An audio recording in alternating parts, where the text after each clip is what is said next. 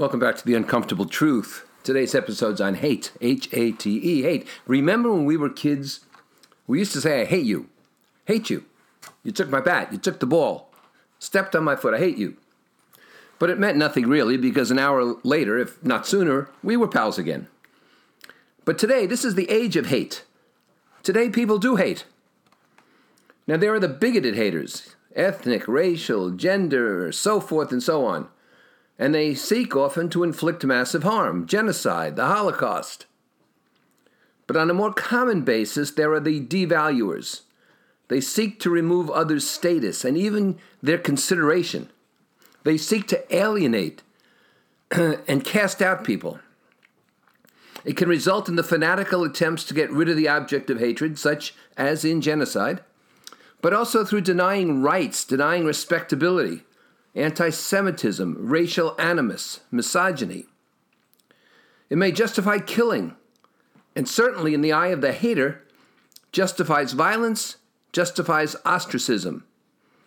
Hence, we've seen restricted, quote unquote, restricted clubs and communities that don't allow Jews in, redlining in, in realty that prevent blacks and Jews from getting homes, loans that are denied, primarily in the minority communities.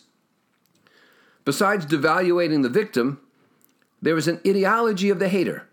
Normal social mores and civilities can be ignored because the hater isolates the victim, and so they are divorced from the victim. They are not dealing with another human. Institutions can mimic this. Some Palestinian children were taught to hate Jews in school, and Jewish radicals reciprocate with their kids.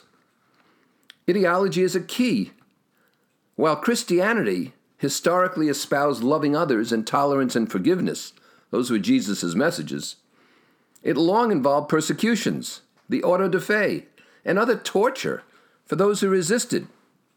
Some of the worst wars have been holy wars.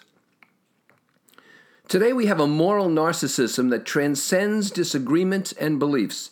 It demands that the other side be morally inferior Again, distance like they're not real people, no matter who they are, no matter how intelligent, no matter even if one has them in their family. There's a huge degree of confirmation bias among haters. They believe what supports their hate, and they will not believe anything that casts it into doubt. We often have unconditional, uninspected beliefs which drive us people believe, well, I'm really no one unless I join a strong group and then I'll be someone. The nature of the strong group often doesn't matter. Psychologically, all embracing kinds of hatred demand that the other side, the object of the hate, be annihilated. That's the extreme form of all embracing hatred. Hence, you hear radical Islamists say that Israel must be annihilated. The Ku Klux Klan lynched black people with impunity. Right now, we live in an era of political hatred. In the coming election, one side's going to win. The question becomes can that winning side then be conciliatory and unifying? Or will they try to figuratively annihilate the losing side?